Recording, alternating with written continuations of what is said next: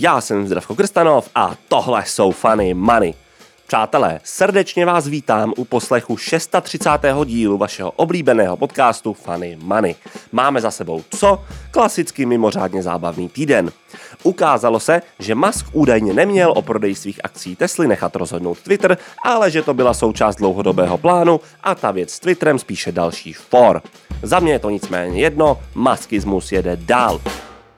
To takové zlato se díky inflaci prodralo na pětiměsíční maxima a třeba konglomerát Johnson Johnson se plánuje rozdělit. Dělá to samozřejmě naprosto správně, protože ve Funny Money Capital jsme názoru, že buď se nyní jakožto takto obří firma rozdělíte dobrovolně, nebo o něco později budete rozděleni chtě nechtě. Věřte, že Johnson Johnson nebude poslední. Co se nicméně týče akcí, tak tam se držíme Pfizeru, jak jsme ostatně hlásili už 11. května tohoto roku. Od té doby připisujeme solidních 25%, not bad. Zároveň mi dovolte pogratulovat do Twista, kde kluci už oficiálně dokončili prodej australské společnosti ZIP a dostali za to příjemný peníz. Michal a spol, gratulace.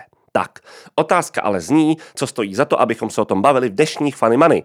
Well, tentokrát je to PayPal. Ano, přátelé, platící kámoš, tahle legendární fintechová firma ohlásila minulý týden výsledky za Q3 2021 a mě to donutilo se na ní opět mrknout. Tržby v tomto období meziročně vzrostly o 13% na 6,18 miliardy dolarů se ziskem na akci 1,11 dolarů. PayPal zároveň oznámil výhled na poslední letošní kvartál a na další fiskální rok. V obou případech pod očekávání analytiků, což vedlo k tomu, že se titul skokově propadl o zhruba 10%. Nicméně, celkový objem prostředků, které se na PayPalu protočily, vzrostl o parádních 26% na impozantních 310 miliard dolarů a firma získala 13,3 milionů nových aktivních účtů.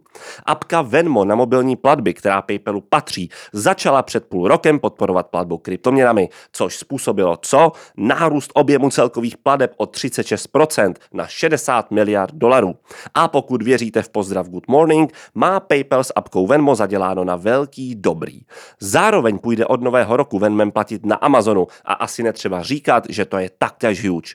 Venmo je navíc z logiky věci extrémně populární mezi miléniály a obecně generacemi, které už budou uskutečňovat jen víc a víc transakcí a pochopitelně digitálních. No a když se podíváte na samotný titul, ze kterého byli analytici před týdnem tak smutní, tak já říkám jediné, je ve slevě. Za poslední půl rok odepsal 15% a oproti svým all-time high úrovním je dole hned o procent 30. PE okolo 50 je v dnešním kontextu u firmy tohoto typu více než přijatelné a když mrknete na konkurenční Square, kde je PE přes 200, tak tím spíš.